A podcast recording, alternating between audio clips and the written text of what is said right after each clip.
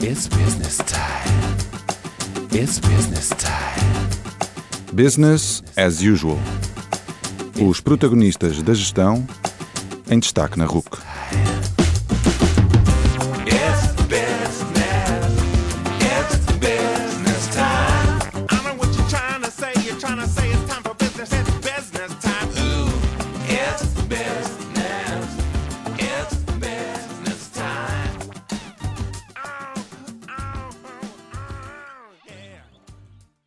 Boa noite e bem-vindos ao 47º Business as Usual.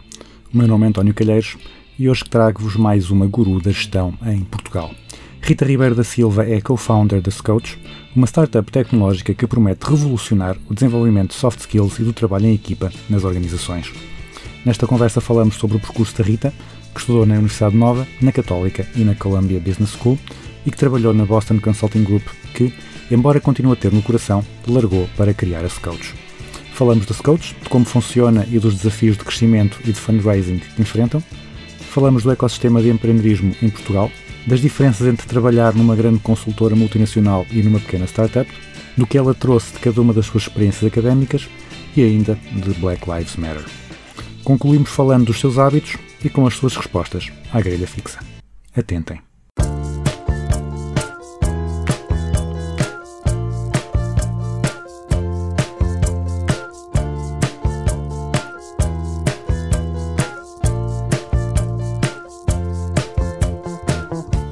Boa noite, Rita Ribeira Silva. Muito obrigado por estares presente neste Business as Usual.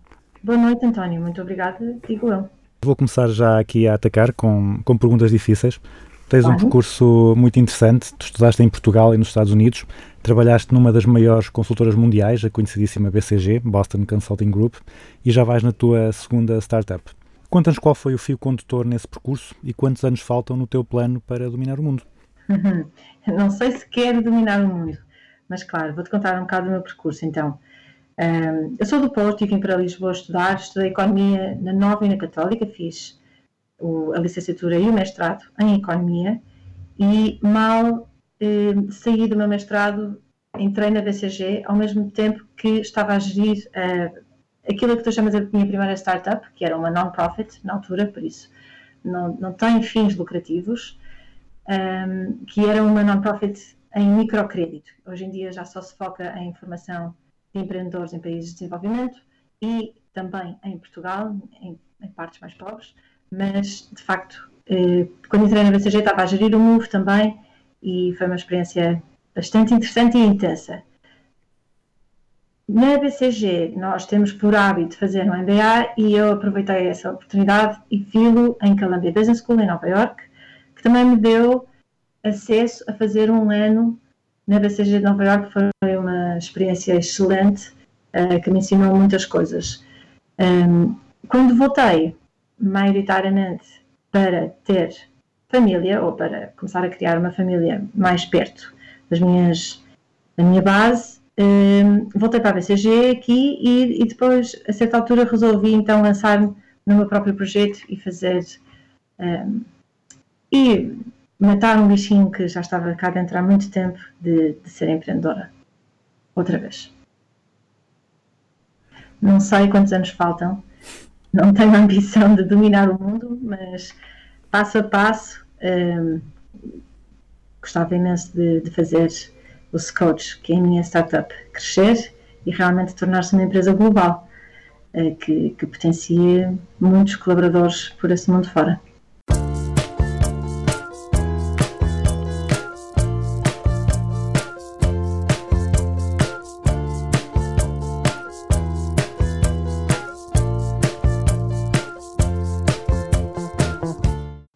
A Scoach promete melhorar o desempenho dos colaboradores e resolver os problemas de retenção eh, dos mesmos. Eh, uma das convidadas eh, recentes do programa, a Cristina Martins de Barros, da, da RH Magazine, disse que, que esse era um dos principais problemas das empresas portuguesas, a retenção dos, dos colaboradores.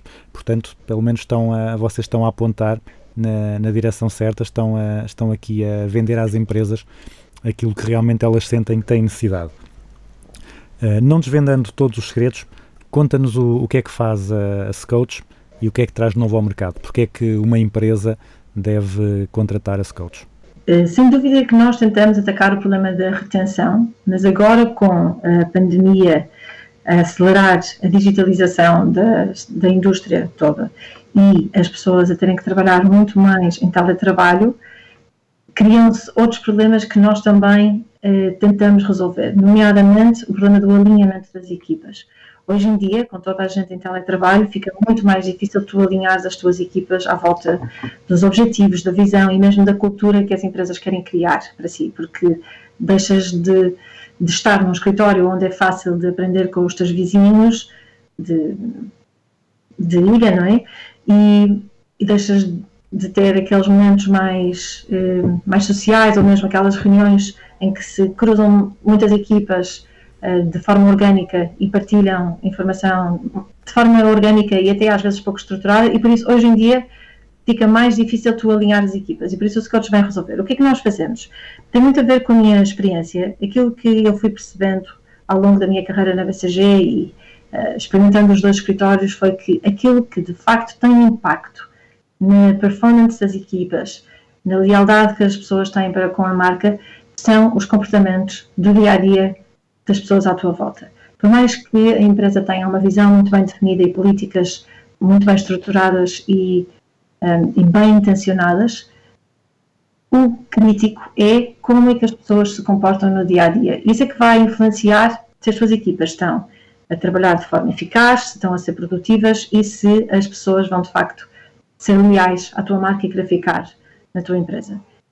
E por isso o que o coach tenta fazer é, é chegar exatamente a todas as pessoas e tentar influenciar o comportamento delas nesse sentido positivo, identificando aquilo que cada equipa precisa ou cada empresa precisa, nomeadamente eh, precisam de mais colaboração entre equipas ou precisam de criar uma dinâmica saudável de feedback ou precisam de, de facto, transitar para este modelo do teletrabalho de forma estruturada.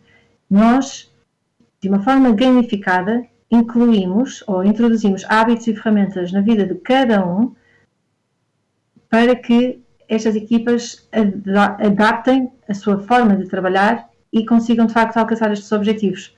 Por exemplo, quando trabalhamos eh, o feedback, nós ajudamos cada pessoa da equipa a ficar mais confortável e confiante em pedir feedback, dar feedback, tanto positivo como construtivo, reagir ao feedback, tudo ferramentas e hábitos que acabam por, com um impacto, com o efeito de rede de toda a equipa eh, no mesmo barco, mudar de facto a cultura e a dinâmica da empresa.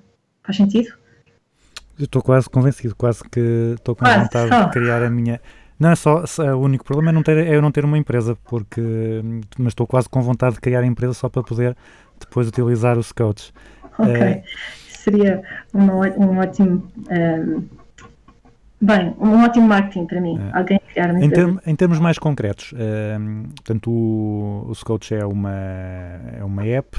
eh, qual é que é o suporte, lá, por exemplo, para uma, uma pessoa que, um colaborador da empresa que comece, que a empresa adote o Scout, como é que é a interação, como é que é o processo, qual é que é o primeiro contacto, como é que Claro. funciona concretamente no dia a dia? O Scout está focado em integrar-se com as tuas ferramentas de comunicação interna, nomeadamente o Slack ou o Teams. E por isso, quando tu estás numa empresa que usa uma destas ferramentas e utilizas estas, estas ferramentas no teu dia a dia, o Scout aparece como um utilizador ou uma app, mas no fundo tem o aspecto de um utilizador nessas ferramentas e fala contigo. É um chatbot que diz: Olá António, como é que estás? Estás pronto para hum, o desafio desta semana? Vamos trabalhar colaboração ou colaborar com outras equipas, nomeadamente. E, e lançamos-te um desafio de forma coloquial, em diálogo, vou-te eh, avançando alguma informação, tu vais respondendo, eu percebo se tu estás mais cético ou mais entusiasta e vou-te tentando mostrar outros ângulos, se for preciso, até que te lance de facto um desafio que visa ser altamente eficiente do ponto de vista de tempo, porque nós sabemos que as pessoas têm muito pouco tempo e por isso tem que, tem que ser um investimento eh, reduzido em termos de tempo e tem que acrescentar valor para que tu sintas que de facto participar nos desafios que os coaches te lança te traz valor eh, mesmo no teu dia a dia. e depois gamificamos esta experiência para promover, de facto, a participação da equipa toda, porque percebemos que quando temos uma grande participação dentro da equipa, o impacto é muito superior. E por isso, se tu aplicares o desafio e, e nos disseres, ou disseres aos coaches que o aplicaste e deres uma nota ao desafio, recebes um ponto para a tua equipa. E, e depois vais vendo a tua equipa subir ou baixar no ranking consoante a participação de todos. Isso parece realmente interessante e, o, e a gamificação torna, torna mais motivador. Um, mas agora, só para, para ser ainda um bocadinho mais concreto, uh, podes dar um exemplo de um desses desafios que, que sejam colocados às pessoas? Claro, um, nós temos um muito popular que se chama o Curious Coffee, em que tu tentas promover a curiosidade por pessoas que não conheces tão bem noutras equipas. O que acontece muitas vezes é que tu estás numa empresa e tens a tua equipa, conheces toda a gente, obviamente, e até dizes olá à maior parte das pessoas que partilham o escritório contigo. Hoje em dia, isto fica muito mais dificultado porque tu não vês pessoas com quem realmente não interages no dia a dia. Mas de vez em quando tens de colaborar, de vez em quando, às vezes mesmo muito, tens de colaborar com pessoas de outras equipas. O que também acaba por acontecer é que eh, como não percebem a dinâmica das outras equipas, acabam por haver alguma falta de comunicação ou, ou mesmo diferentes perspectivas a chocar, porque eu não dou um briefing ótimo e depois a pessoa não responde idealmente e eu já fico desapontada com um, o input que ela me deu, que vai afetar o meu trabalho e acabamos por não ter uma boa relação de colaboração e isso não leva uh, a que colaboremos mais e consigamos inovar no processo. E por isso, um dos desafios muito populares é o, é o tal Curious Coffee, em que nós dizemos: identifica alguém que tu não conheças bem, mesmo, na empresa, e dá-lhe o pretexto coach para dizer que precisas fazer um Curious Coffee com ele e faz estas três perguntas. E as perguntas vão de. Nós, nós muitas vezes identificamos ou uh, expomos das perguntas uh, concretas para que não haja qualquer razão para tu não fazeres o desafio. Ou seja, o desafio está está feito, não, está totalmente explicado, é só preciso teres a lata de pedir o café à outra pessoa e depois é seguir o script. E por isso vais perguntar coisas como o que é que tu gostas no teu trabalho, como é que é um dia a dia, o que é que nós podemos fazer para a nossa colaboração ser melhor. E as pessoas acabam por ficar a conhecer uma pessoa um, que não conheciam tão bem. A conversa acaba por ser muito rica e percebem muitos pontos de negócio onde podem colaborar melhor e, e, falhas pequeninas onde as coisas não estavam a correr bem e, e toda a gente sai destas conversas com, com muita satisfação. Por isso o que nós sentimos é que às vezes uh, as pessoas só precisam de um pretexto para fazer algo que não lhes seria completamente confortável, mas até gostam de investir o tempo nisso e nós damos esse pretexto.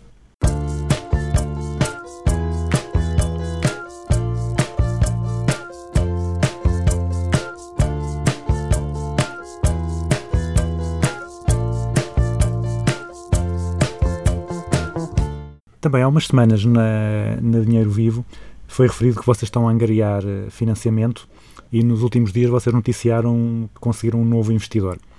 Eh, como é que está a correr essa ronda de, de financiamento e quais é que são os desafios de crescimento que vocês estão a sentir? Uh, nós estamos muito contentes porque acabámos de entrar no acelerador da Índico com a Google for Startups e, e de facto em pre-seed, que é o estágio onde nós estamos, é, hum, é uma oportunidade espetacular. Uh, este acelerador dá-nos acesso, para além de nos dar acesso a muitos recursos da Google em Machine Learning e Experts, em Digital Marketing e alguns workshops que, que serão muito úteis, dá-nos acesso a uma equipa da Índico que é uh, super experiente, muito esperta, bastante hands-on, que se senta connosco a olhar para, para os nossos desafios e, e faz brainstorming e, e problem solving connosco. Por isso, é mesmo um, uma oportunidade espetacular. Nós eh, temos, eh, também temos uns anjos que se juntaram à ronda e estamos até neste momento a procurar um, um ou dois mais investidores que, que, se queiram juntar a esta roda para nós aumentarmos o nosso runway. Em termos de desafios de crescimento, olha, eu acho que o maior desafio de uma startup é, de facto, eh, não ter o dinheiro para criar a equipa que de facto precisa. Ou seja, ou, ou levantas muito dinheiro, ou então estás sempre a jogar no limite e estás sempre understaffed. Um, e mesmo agora que nós vamos ter budget e estamos a aumentar a equipa, temos que fazer muitos trade-offs, não é? Tipo, o é, que é a posição mais importante que vai eliminar o maior bottleneck dentro da empresa? E escolhemos uma, mas a verdade é que há, há outros bottlenecks que deveríamos eliminar e, e estamos sempre a fazer essas escolhas. Por isso, isso é um grande desafio que eu vejo.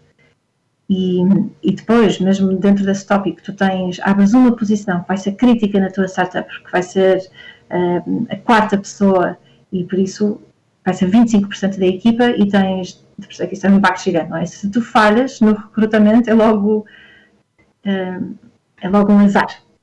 Uh, e, e por isso é um desafio de crescimento muito grande. Há imensos desafios. Isto das startups é só desafios, mas depois eles também dão muita pica. Outro desafio, por exemplo, é o balanço entre. Hum, não, não vou por aí, desculpa, corta só esta última parte. Sim, ao cortar podes. Uh, eu tinha tirado, tinha baixo, baixo a minha via para não, para não colocar ruído, mas eu corto esta parte, podes continuar.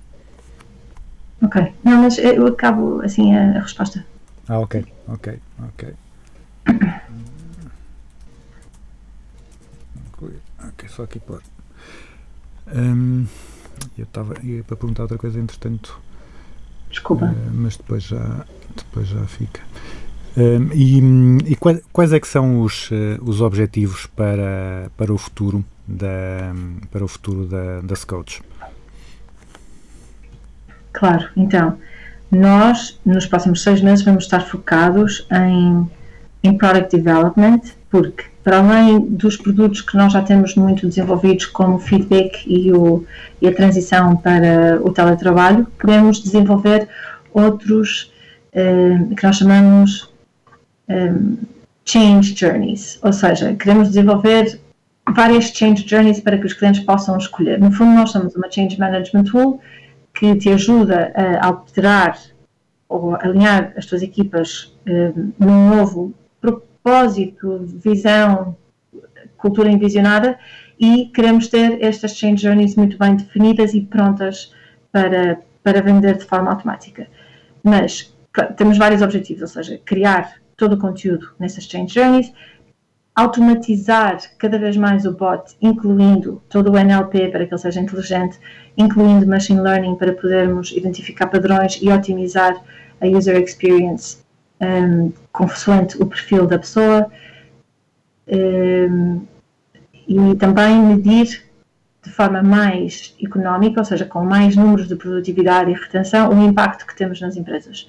Estes são, assim, os grandes objetivos nos próximos meses. E agora mais uma provocação.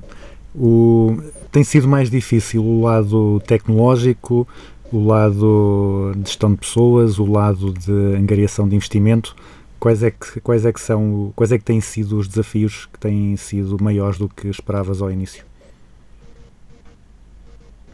Então, é, o que é que eu sinto? Eu acho que o, o lado tecnológico é, é um desafio que é. Por um lado, claro que é um desafio, mas acima de tudo, porque requer tempo.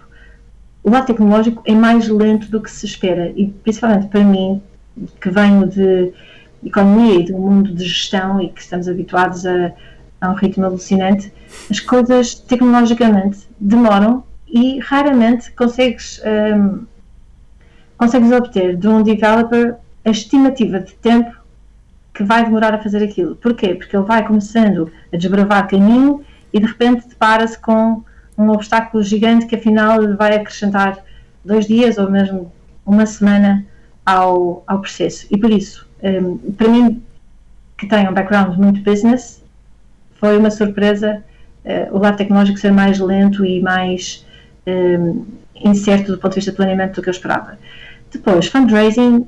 Fundraising é um processo muito giro, porque tu estás a iterar a tua ideia e a tua mensagem com imensos investidores e alguns deles são muito espertos e dão-te ótimo feedback que tu vais aproveitar e vais capitalizar para, para futuras apresentações. E por isso, durante o processo de fundraising, tu aprendes imenso sobre o teu próprio negócio, porque a forma como tu estás a comunicar tem que ser eficiente e, e tu vais mesmo percebendo o que é que funciona melhor ou pior.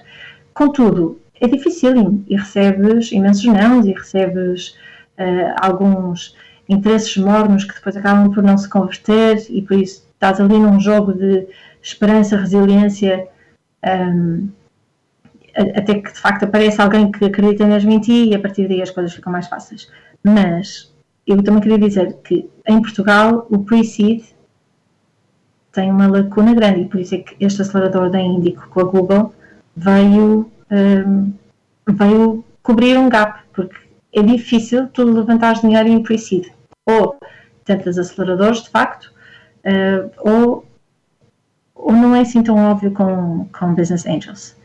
Por isso, claramente o fundraising é um, é um desafio.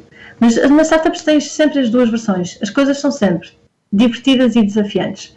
Isto não é nem o romance que uma pessoa espera quando está com a pica toda para se tornar um empreendedor, nem o pesadelo que, uh, que se imagina quando se ouvem as piores histórias. É sempre um bocadinho dos dois. Uhum. É romance como pesadelo.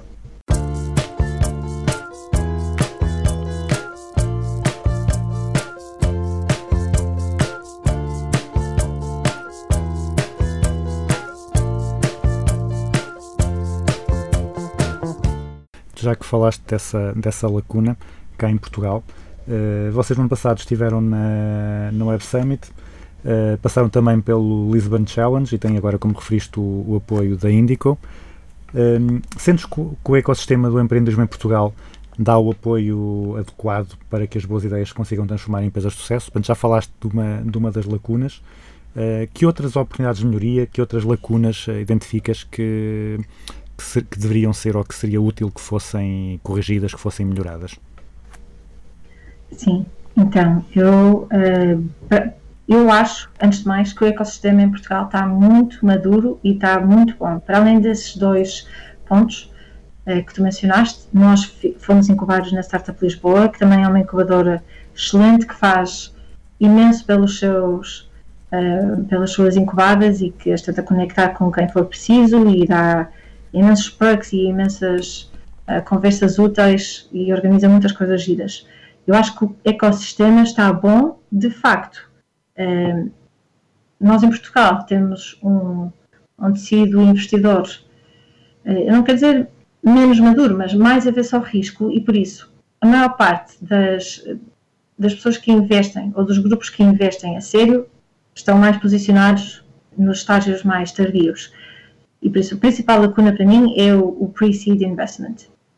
Hum, que outras lacunas é que há? Não, não te identifico outras lacunas. Eu acho mesmo que eh, o ecossistema é fácil de penetrar, aqui é fácil de eh, tu conheceres talento bom. Hum, toda a gente tem uma atitude altamente proativa e, e de entreajuda. Eu conheci imensa gente desde que entrei neste ecossistema e pessoas muito dispostas a ajudar-nos. E, e não, tenho, não tenho outra lacuna a apontar. De facto, acho difícil tu levantares dinheiro quando, quando és tão, tão embrionário, mas, mas de resto não tenho lacunas a apontar. Muito bem, são, são boas notícias para os nossos ouvintes eh, empreendedores ou que estão a pensar em ser empreendedores. Já agora, aqui uma, uma curiosidade minha. Eh, quando vocês fazem os pitches, fazem, tentam angariar os investidores, qual é que é o vosso qual é que é o vosso grande argumento para convencer os investidores? Vão lá pelo, pela tecnologia, que, que quem investir na vossa empresa vai estar na vanguarda, falam em termos de rentabilidade. Como é que vocês eh, tentam convencer as pessoas a, a investir na, na Scouts?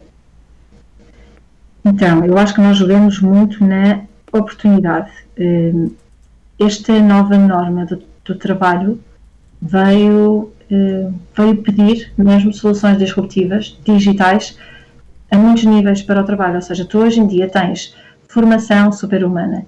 Tu em Change Management tens consultores a fazer Change Management. Se tu procurares por Change Management online, ou tens eh, ferramentas que tiram os humanos os humanos do processo, como a partir de agora para fazer eh, eh, logística ou para fazer recrutamento, nós temos aqui um, uma ferramenta que automatiza eh, o processo e por isso vais precisar de menos pessoas na tua equipa, mas se queres realmente influenciar os comportamentos da tua equipa, aparecem-te slides e aparecem-te consultores ehm, a usar esses slides e a trabalhar contigo de forma muito cara e pouco escalável como é que vais realmente mudar o comportamento das tuas equipas. E por isso nós alavancamos muito o facto de um, o mundo estar a virar para o teletrabalho, estar a virar para o digital e serem muito mais precisas ferramentas como a nossa que interajam com todas as pessoas massificadamente de forma digital e,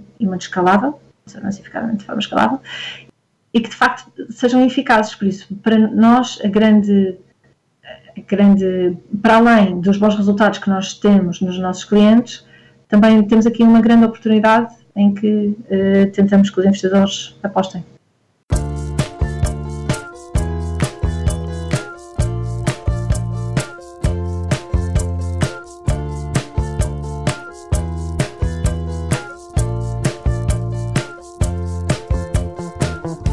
Mudando um pouco de tema, pegando na, na tua primeira experiência de, de, de empreendedorismo, tu em 2009 uh, criaste a católica Move, ou Move, agora uh, não sei Sim. qual é que será. Há as uh, duas versões, eu digo ok. Move, mas eh, há as duas versões.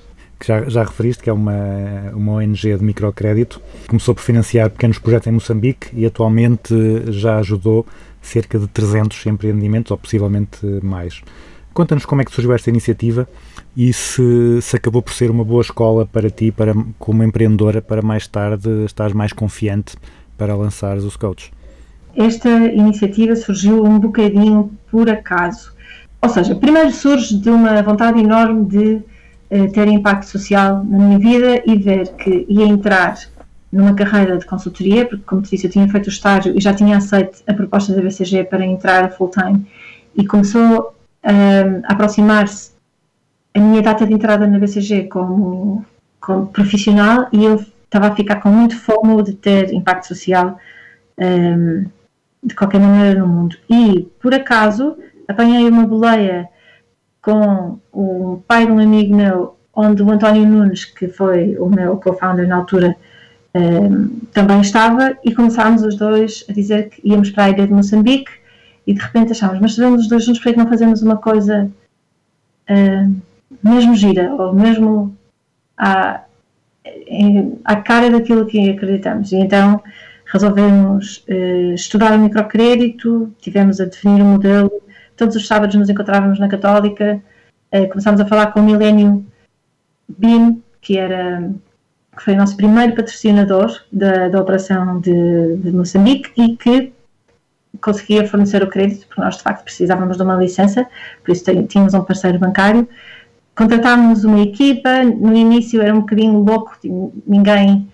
ahm, tínhamos de contratar por várias por várias eh, formas, não é? Dizíamos que, obviamente, a Ilha de Moçambique é um sítio paradisíaco e também, obviamente, que só recrutávamos pessoas que fossem acrescentar valor à equipa, mas eh, foi assim um bocadinho à startup mesmo, era aquilo que conseguíssemos encontrar.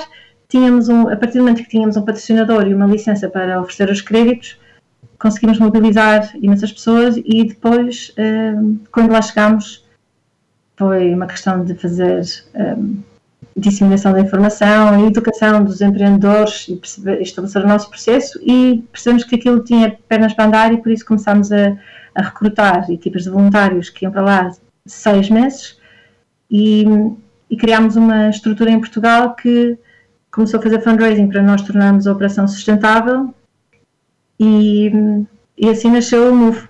Por isso, de uma vontade de ter impacto social, com o António, criámos o Move assim, step by step. Essa, sei essa mais. experiência deu-te mais confiança para agora lançares os coaches? Claro, eu acho que hum, grande parte da reticência que uma pessoa tem em lançar uma coisa é a incerteza, não é? E quando tu lanças uma coisa como a Move do zero, tu percebes que, hum, imagina, olhando para o projeto, dois anos depois de ter sido lançado, aquilo era enorme, estava bem estruturado, tínhamos financiamento para três territórios, obviamente que tu pensas que é difícil lançar uma coisa daquelas, não é? Mas a verdade é que é tudo muito gradual e, e ter passado por este processo de criar um move step by step dá-me, obviamente, a confiança de que tudo é criado step by step e que eu já passei por um processo desses e, e que é só uma questão de estruturar o teu caminho e dar os passos certos. Não é fácil dar os passos certos, mas claro que me deu confiança. Nós recrutámos uma equipa de voluntários que são muito mais difíceis de gerir porque não ganham uh, salário. Tu tens de os convencer e motivar um, pelo propósito, pela autonomia, pelo ambiente de equipa. Isso tudo deu, foi uma ótima escola de criação de, de ambiente, não é? De, uma ótima escola de liderança. Uh, nós fizemos um fundraising que, apesar de muito diferente, um, teve. Este fundraising é completamente diferente, mas não deixa de ter sido uma escola na, na atitude que se tem para com o fundraising, na, na mensagem que se passa, naquilo que se promete, na forma como se tenta entusiasmar os investidores, naquele caso os doadores, e, e por isso, claro que foi uma escola. Eu recomendo a quem quiser.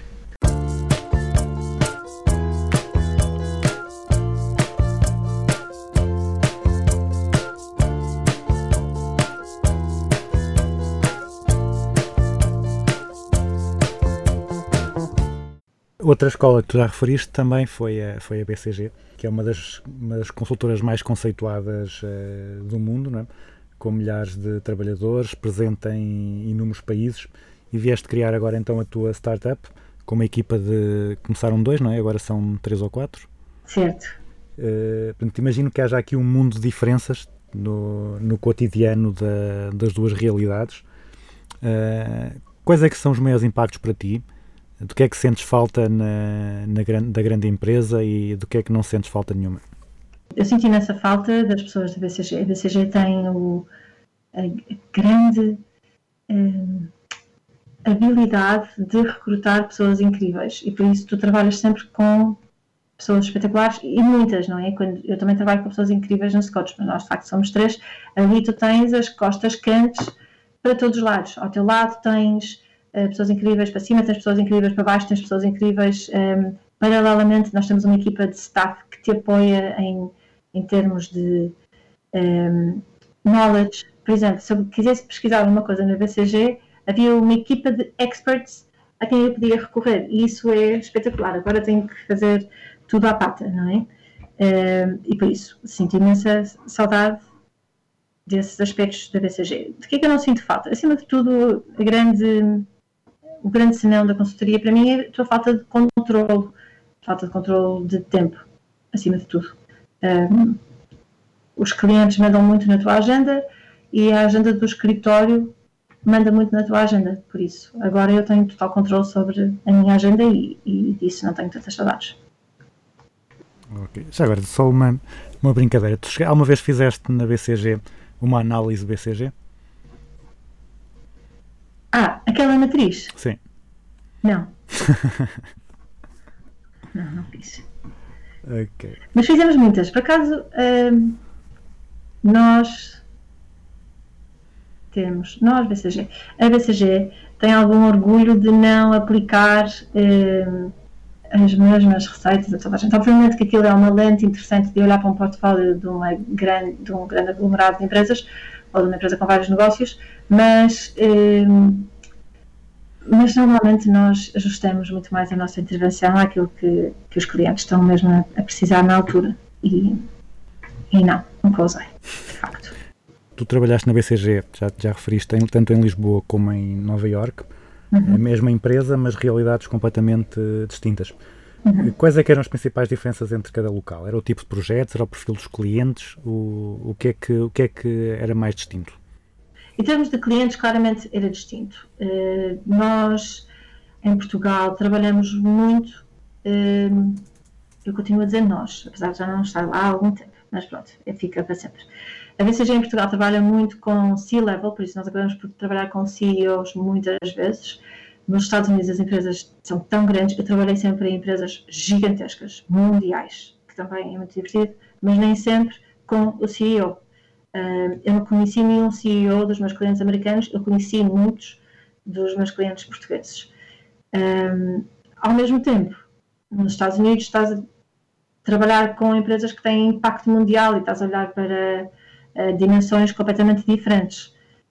Um, em termos de escritório também é muito diferente. Aqui em Lisboa é um escritório altamente familiar, tu conheces toda a gente, as pessoas acabam por ser tuas amigas a sério. Lá o escritório é gigante para tu seres alocar um projeto em um mercado em que tu, em que tanto os projetos que estão à procura de talento estão a tentar vender-se e, o talento que está à procura de projetos está a tentar vender-se, por isso é mesmo um mercado e, eh, que funciona bem, mas cá em Lisboa não é assim, tu és alocado e ponto final.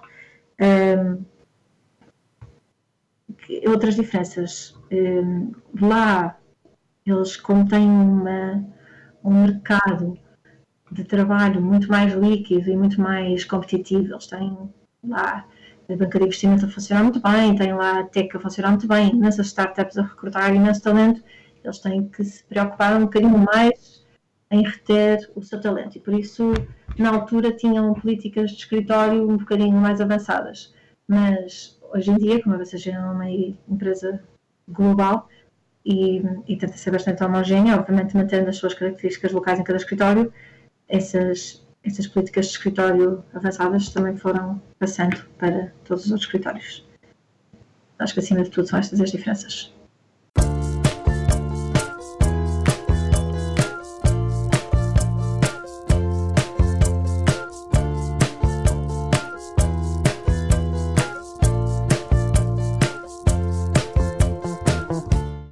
Passaste pela Nova, pela Católica, pela Columbia Business School, portanto, algumas Uhum. das escolas de gestão mais conceituadas do mundo.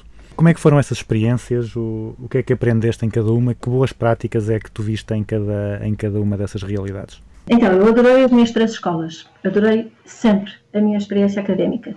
E, eh, começando pela Nova, eu tive excelentes professores na Nova, nós éramos imensos. E, e eu vinha uma- de um colégio pequenino no Porto e passei a ser um número. Isso deu-me deu bastante estaleca, mas eu tive excelentes professores, eh, vários, eu lembro-me de vários, e lembro-me de ter aguçado imenso o meu apetite pela economia.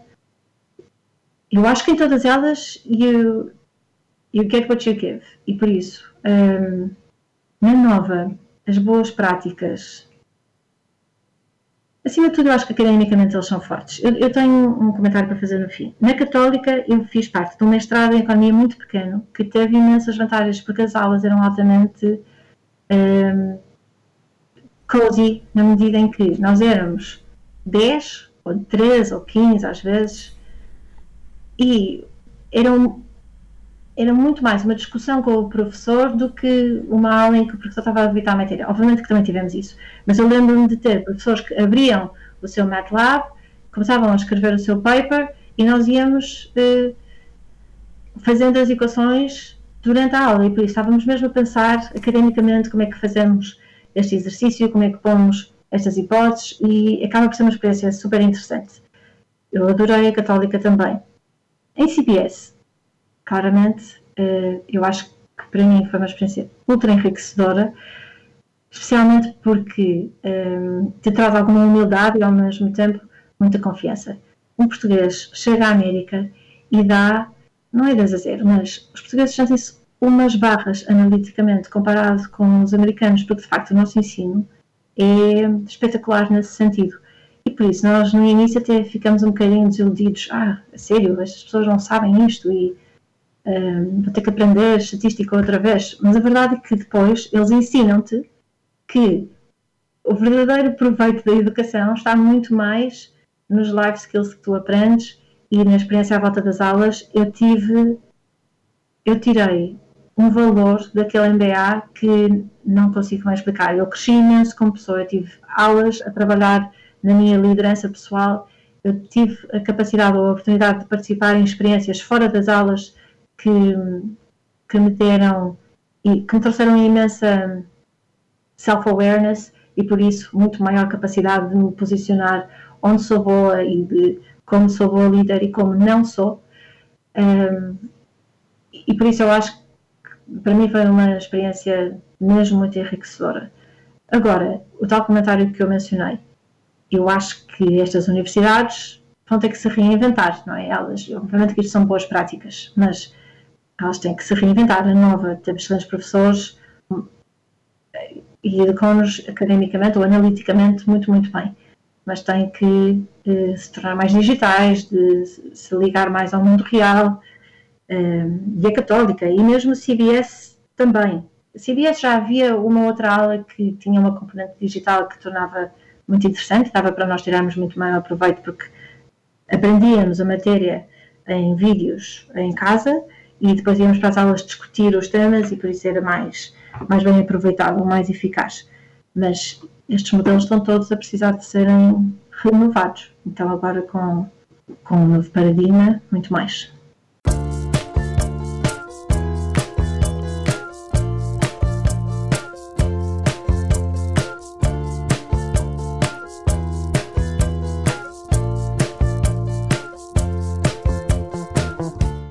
Tu, recentemente, quando, quando houve hum, aquela, aquela onda de protestos, que ainda continuam, de certa forma, no- nos Estados Unidos, eh, tu fizeste um post no LinkedIn eh, contra, o, contra o racismo. Na tua passagem pelos Estados Unidos, houve algum episódio que te tenha levado a conhecer mais de perto a situação de desvantagem em que se encontram as minorias éticas, étnicas? Sim, sim, étnicas. O- nós tivemos a sorte nesse, no ano, eh, são dois anos, desculpa. Nós tivemos a sorte de a universidade promover um grande debate ou uma grande eh, movimentação de conferências e temas e, e debates pequenos de diversidade, tanto LGBT como people of color. E ehm, e houve uma vez, eu lembro-me perfeitamente de estar numa sala a debater esse ponto e pensar, mas as pessoas de cor que estão aqui comigo, sentadas em Nova York, num dos melhores MBAs do mundo, a ter estas aulas que eu tenho, tipo, têm que se sentir privilegiadas, não há outra forma. Tipo, eu sinto-me ultra privilegiada de estar aqui, eles também têm que sentir. E virei-me para um grande amigo meu e disse, mas Nick, tu também ehm, tu também sentes este desconforto de que estamos todos a falar? E, e ele disse: Rita, se tu fosses uma de três mulheres entre 70 pessoas na turma, se calhar também estavas constantemente consciente desse facto. E isso é um desconforto. E de facto, para mim, hum, fez-se fez um bocadinho.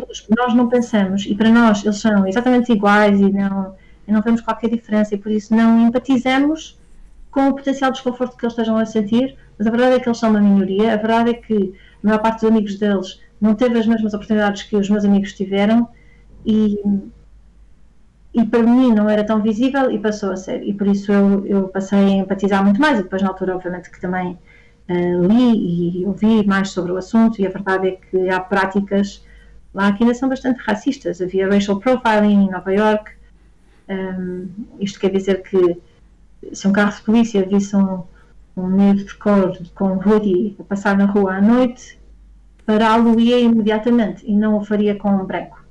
Isto eram instruções da polícia, obviamente muito controversas, mas que depois foram apanhadas, e por isso eu passei a empatizar muito mais com eles e, acima de tudo, percebi que nós não temos a noção do que se passa do outro lado, e por mais que achemos que eles não sentem nada, hum, não sabemos. E por isso, I know that I will never understand. É mesmo isso.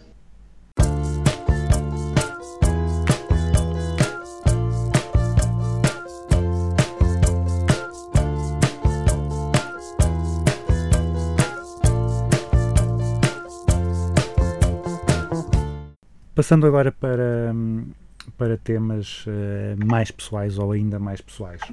Como é que é um dia na vida da, da co-founder da, da Scouts? E aqui podemos fazer a distinção entre como é que era antes da Covid e como é, o que é que mudou agora com a Covid. Não mudou imenso, mudou muito durante o confinamento, obviamente. Eh, o meu dia começa cedo, eu tenho dois filhos, por isso amanhã às vezes pode ser um bocadinho caótica, mas no fundo eu acordo às sete e meia, eh, tratamos de tomar banho, dar pequenos almoços, vestir as crianças, pô-las prontas para sair para a escola, muitas vezes levo-as à escola e venho para o escritório, agora nós estamos no escritório, eh, especialmente porque temos crianças em casa, agora estão na escola mas chegam cedo, à tarde, e, e venho para o escritório, tenho bastantes reuniões, hoje em dia tudo via, via eh, call, para não pôr ninguém em risco, mas a nossa equipa está, eh, está a trabalhar em conjunto e por isso de vez em quando vamos tendo umas reuniões. Não- nós não precisamos de estar cá todos os dias, eu venho muito para cá porque lá está, tenho crianças em casa, mas a equipa vem para o escritório maioritariamente quando temos reuniões, nós temos duas reuniões all hands por semana. Um, à tarde, tento sempre ver os meus filhos e por isso chego ali às seis, seis e meia e tento sair, às vezes consigo sair um bocadinho, nunca consigo sair mais cedo, às vezes tenho que sair um bocadinho mais tarde, mas todos os dias eu vejo os meus filhos e ponho-os na cama e depois é jantar e voltar para o computador, porque de facto quando se está numa startup pequena há muito trabalho e, e nós ainda somos poucas pessoas.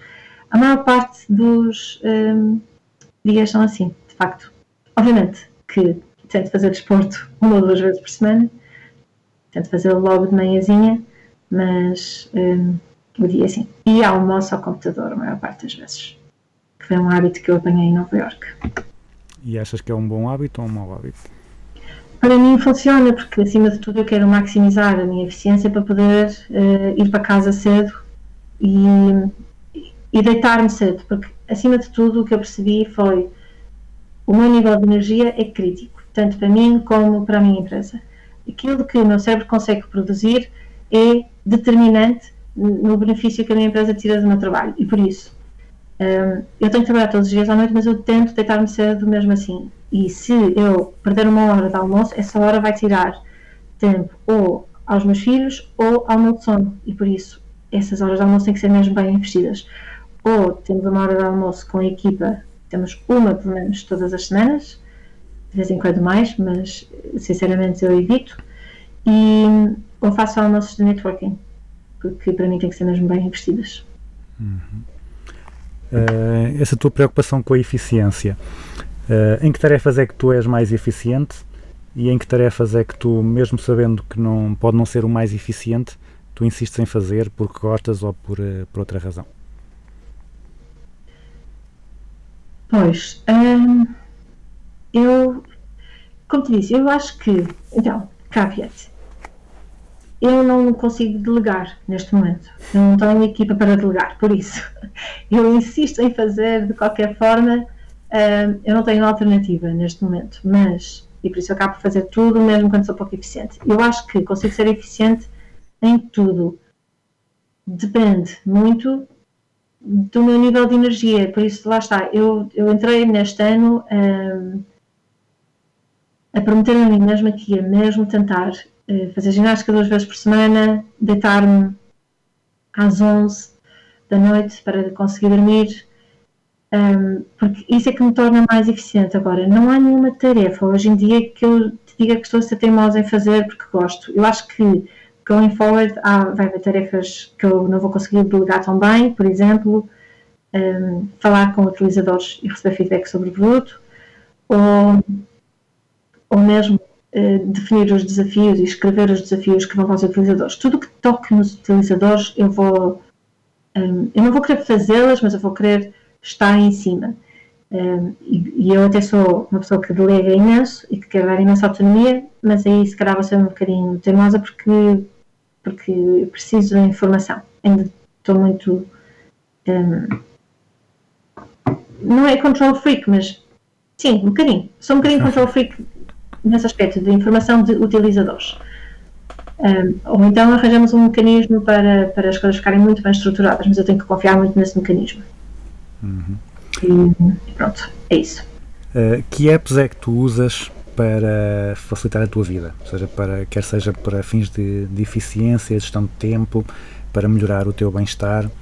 Quais é que são as apps que tu tens no, no teu telemóvel e que, e que tu usas mais?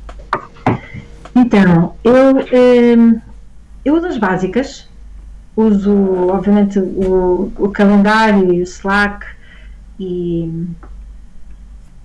e acima de tudo uso essas e depois em termos de hum, mi- mais vida eu uso duas muito, que é um Habit Tracker, eu gosto muito de ir eh, seguindo hábitos que quero criar ou que quero evitar. Hum, e uso o Audible, que me permite finalmente estar a ler livros outra vez, porque ouço-os durante a minha commute ou, ou qualquer tempo de intervalo que eu tenha eh, no meu dia, que normalmente é commute. Qual é que é a app, a app de, de tracking dos hábitos que tu usas? Olha, hoje em dia estou a usar uma que se chama mesmo Habit. Ok. Há imensas que se usam Habit, por acaso, mas eh, é uma que tem uma visão do mês e por isso se torna muito visual os dias em que eu cumpri ou não cumpri. Uhum. E que app é que tu gostavas de, de criar? Que app é que tu sentes falta que gostavas que existisse para, para te ajudar ainda mais no dia a dia? Sim, eu acho que eh, eu vou fazer batata aqui, vou dizer. Eh, que é óbvio que é o Scotch, não é? Mas a verdade é que eu, eu até posso pensar um bocadinho nisto. Eu vou, vou parar ao Scotch outra vez. Eu criei o Scotch à medida daquilo que eu achava que falta no mundo. E a verdade é que nós usamos o Scotch na Scotch, eh, não só para testar o produto, como também para dinamizar a nossa cultura, por exemplo. Eh, nós usamos o Scotch para lançar uma cultura de feedback informal. E usamos o Scotch. eh, nós usamos o Scotch, sempre que nós queremos fazer uma coisa que está abrangida pelo Scotch, dizemos, ok, então vamos experimentar este programa e, e fazemos connosco. Sim, lá está. O, esse é, é o desafio dos empreendedores, não é? Quando querem ou precisam de uma coisa que não existe, vão, vão criá-la. Exato. Depois é sempre um bocadinho difícil tu vês o Scotch como utilizador final, porque estás sempre à caça de imperfeições e, e estás sempre a tentar corrigir coisas e depois lançamos uma discussão no canal Slack a dizer eh, é mesmo este o wording que queremos usar? E acaba por ehm, não ser tão eficaz, mas, mas usamos e, e sim, e seria essa app, e é essa app que eu quero criar. Eh, como é que tu fazes para desenvolver novas competências, eh, coisas que tu precisas de saber? Tu falaste agora do Audible, tu gostas muito de ler ou de ouvir livros ou, eh, sei lá, agora estão muito na onda os webinars. Que métodos é que tu usas para desenvolver novas competências ou para aprender sobre coisas que precisas de saber? Certo, eu eh, claramente eu leio, leio eh, tanto livros no Audible e uso muito o Audible como learning tool, não tanto para ouvir livros romanceados, mas como learning tool. E, e uso eh, muito o Harvard Business Review, uso mais artigos do que webinars. Webinars, muitas vezes, como eu não consigo controlar. eh, como às vezes os webinars não estão tão bem estruturados, é verdade que eu também uso webinars. Uh, uso webinars, mas acima de tudo, faço uma coisa que me ficou no DNA desde a BCG, que é entrevistar pessoas. Quando eu preciso aprender alguma coisa, eu ligo a toda a gente que eu conheço que seja referência nesse tema e peço-lhes 15 minutos e faço-lhes perguntas. E à terceira ou quinta pessoa já, já aprendi imenso.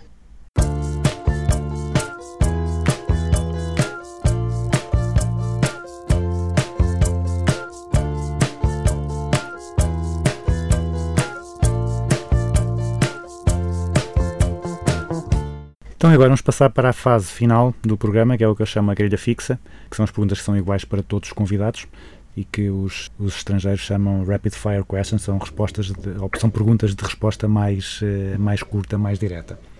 E a primeira é uma empresa ou um guru, ou uma empresa e um guru que tu admires e vamos aqui dizer para além da BCG, para facilitar. Ok.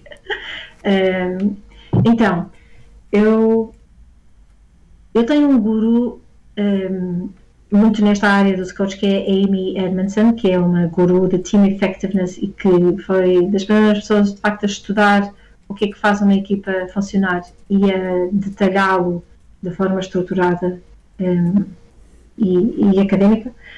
Eh, e por isso ela é um guru.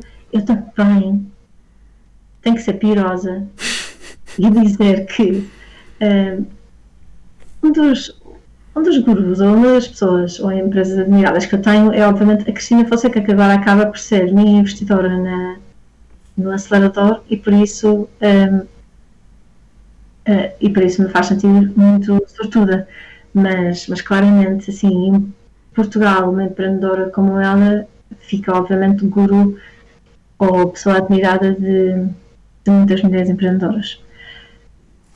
Por isso, tem que ser pirosa aí também. Ok. Eh, um livro que toda a gente devia ler.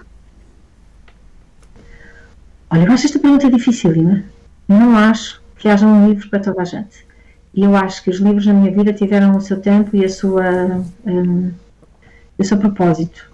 Hum, e, apesar de ter alguns mixed feelings em relação a este livro, eu hum, lembro-me de estar a lê-lo e pensar: quando os meus filhos tiverem 16 anos, eu vou dar-lhes isto para eles lerem. E, e por isso deve ser aquilo que eu considero mais próximo do que estás a perguntar, que é The Subtle Art of Not Giving a Food.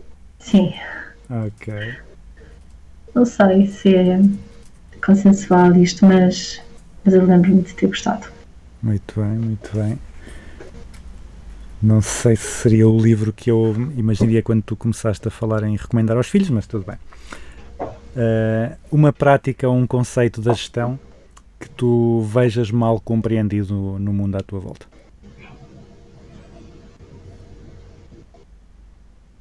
Mal compreendido ou mal aplicado? Sim, desculpa, já sei. Hum, a gestão em si, ou seja, eu acho que há imensos maus managers e acho que muitas vezes hum, nós promovemos pessoas a líderes que não sabem liderar e têm preconceitos sobre a sua liderança. Eu lembro-me de apanhar um manager eh, cedo na minha vida a quem eu dizia: Sabes que eh, comigo funciona melhor se fores mais construtivo. E ele me dizia: Mas às vezes é preciso ser bad cop também. E eu dizia: Mas não, comigo não funciona. E, e pronto, e, e na cabeça dele ele achava eh, que sim. E por acaso ele era um- uma excelente pessoa e um excelente manager, mas eu acho que às vezes esta. hum, esta responsabilidade que uma pessoa tem de gerir outras, às vezes é mal compreendida. E um, um conceito ou uma prática da gestão eh, sobre a qual tenhas mudado de ideias. Eu não sei responder esta pergunta. Tenho ideias. Se há uma prática que tu, eh, quando eras mais nova, achavas que fazia sentido e agora não achas, ou vice-versa, ou que, sei lá, assim uma coisa do género. Por exemplo, eu no, no recrutamento, eu eh, há uns anos achava que mais importante era a fase da seleção eh, e não a fase do recrutamento. Portanto, a fase da seleção em que tu fazes vários testes para tentar perceber quem é que é o perfil certo. E atualmente eu acho que é muito mais importante a fase do recrutamento, porque se tu só angariares excelentes candidatos, mesmo que a seleção não seja perfeita, não seja, não seja a mais eh, válida, como os candidatos que tu arran- que tu arrangariaste são todos ótimos, mesmo escolhas o pior, vai ser um bom candidato. Enquanto que se não tiveres foco no recrutamento e deixares vir todo tipo de candidatos, coloca muito mais pressão na seleção e se qualquer erro na seleção pode ter um impacto muito maior.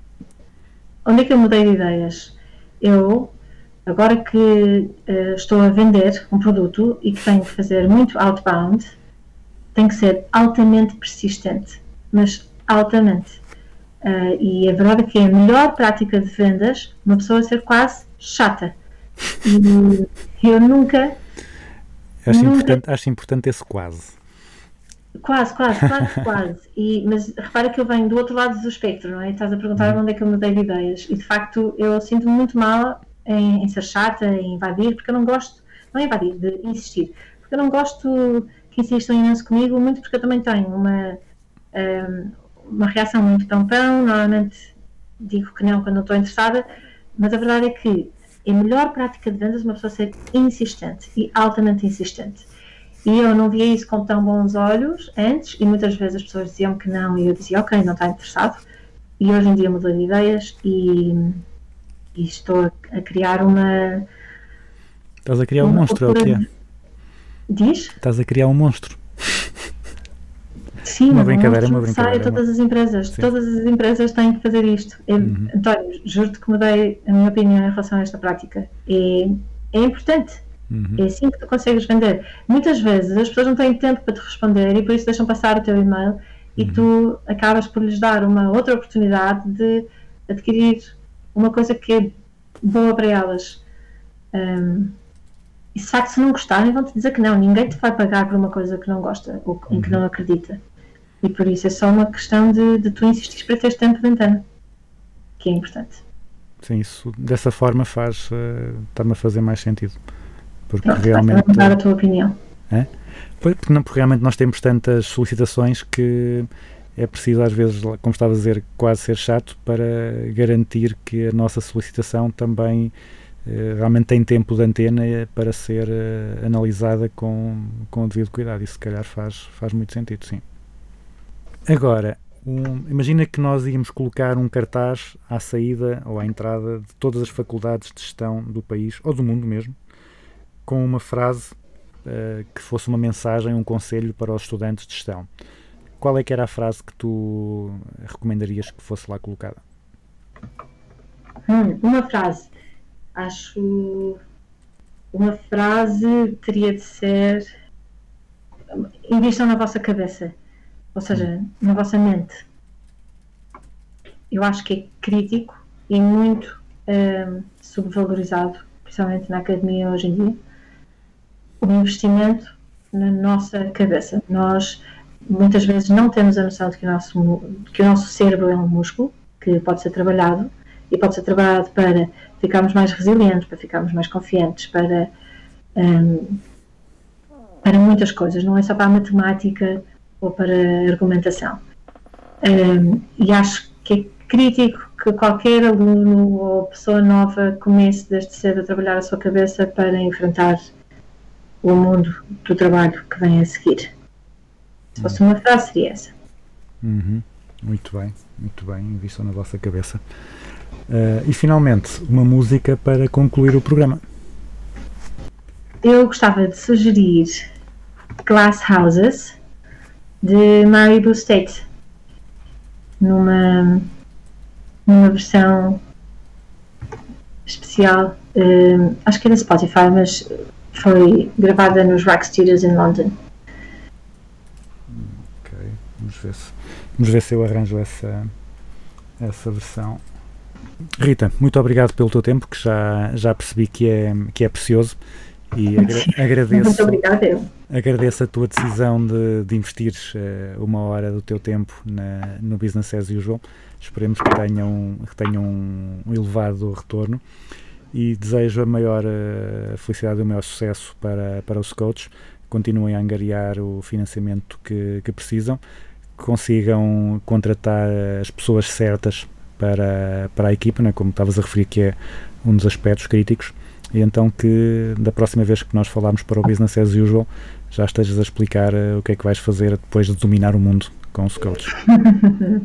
António, muito obrigada. Foi uma ótima conversa. Gostei muito mesmo.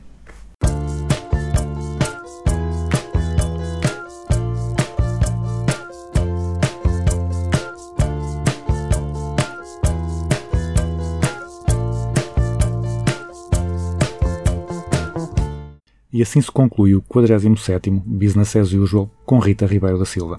Uma conversa muito interessante em que, inclusivamente, eu fiquei mais tolerante à persistência de quem vende. Quem ficou interessado nesse coach, visite o site da empresa e peça na sua empresa para contratarem o serviço. Sejam dos primeiros a adotar uma ferramenta muito eficaz e que será omnipresente no futuro. Nós voltamos para a semana. Entretanto, fiquem com Maribu State e Glass Houses.